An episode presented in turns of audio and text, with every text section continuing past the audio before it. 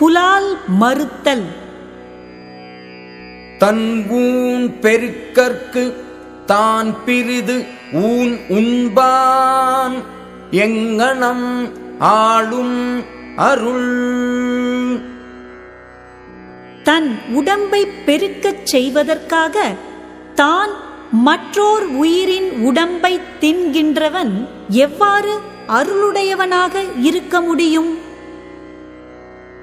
பொருளாட்சி போற்றாதார்க்கு இல்லை, அருளாட்சி ஆங்கு இல்லை ஊன் தின்பவர்க்கு. பொருள் உடையவராக இருக்கும் சிறப்பு அப்பொருளை வைத்து காப்பாற்றாதவர்க்கு இல்லை. அருள் உடையவராக இருக்கும் சிறப்பு புலால் தின்பவர்க்கு இல்லை. படை கொண்டார் நெஞ்சம் போல் நன்று ஊக்காது ஒன்றன் உடல் சுவை உண்டார் மனம்.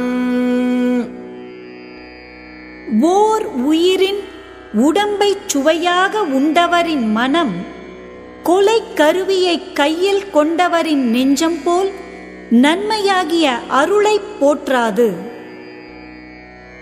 அருள் அல்லது யாது எனின் கொல்லாமை கோரல் பொருள் அல்லது அவ்வூன் திணல்.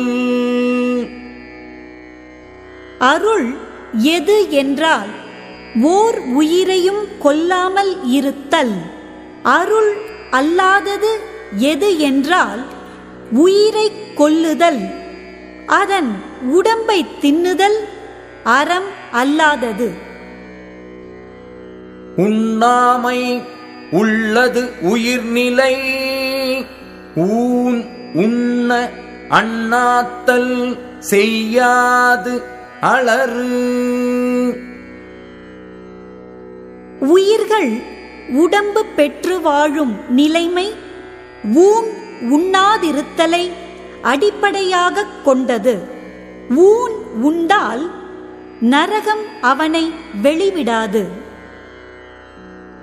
திணற்பொருட்டால் கொல்லாது உலகு எனின் யாரும் விலை பொருட்டால் ஊன் தருவார் இல்.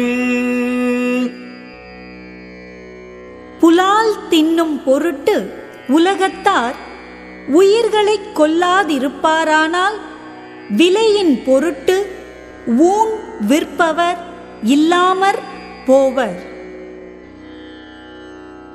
உண்ணாமை வேண்டும் புலால் பிரிது ஒன்றன் புன் அது உணர்வார் பெறின். புலால் உண்ணாமல் இருக்க வேண்டும் ஆராய்ந்து அறிவாரை பெற்றால் அப்புலால் வேறோர் உயிரின் புண் என்பதை உணரலாம். செயிரின் தலை பிரிந்த காட்சியார் உண்ணார் உயிரின் தலை பிரிந்த ஊன். குற்றத்திலிருந்து நீங்கிய அறிவை உடையவர் ஓர் உயிரினிடத்திலிருந்து பிரிந்து வந்த உடம்பாகிய ஊனை உண்ணமாட்டார். அவிசொறிந்து ஆயிரம் வேட்டலின் ஒன்றன் உயிர் செகுத்து உண்ணாமை நன்று.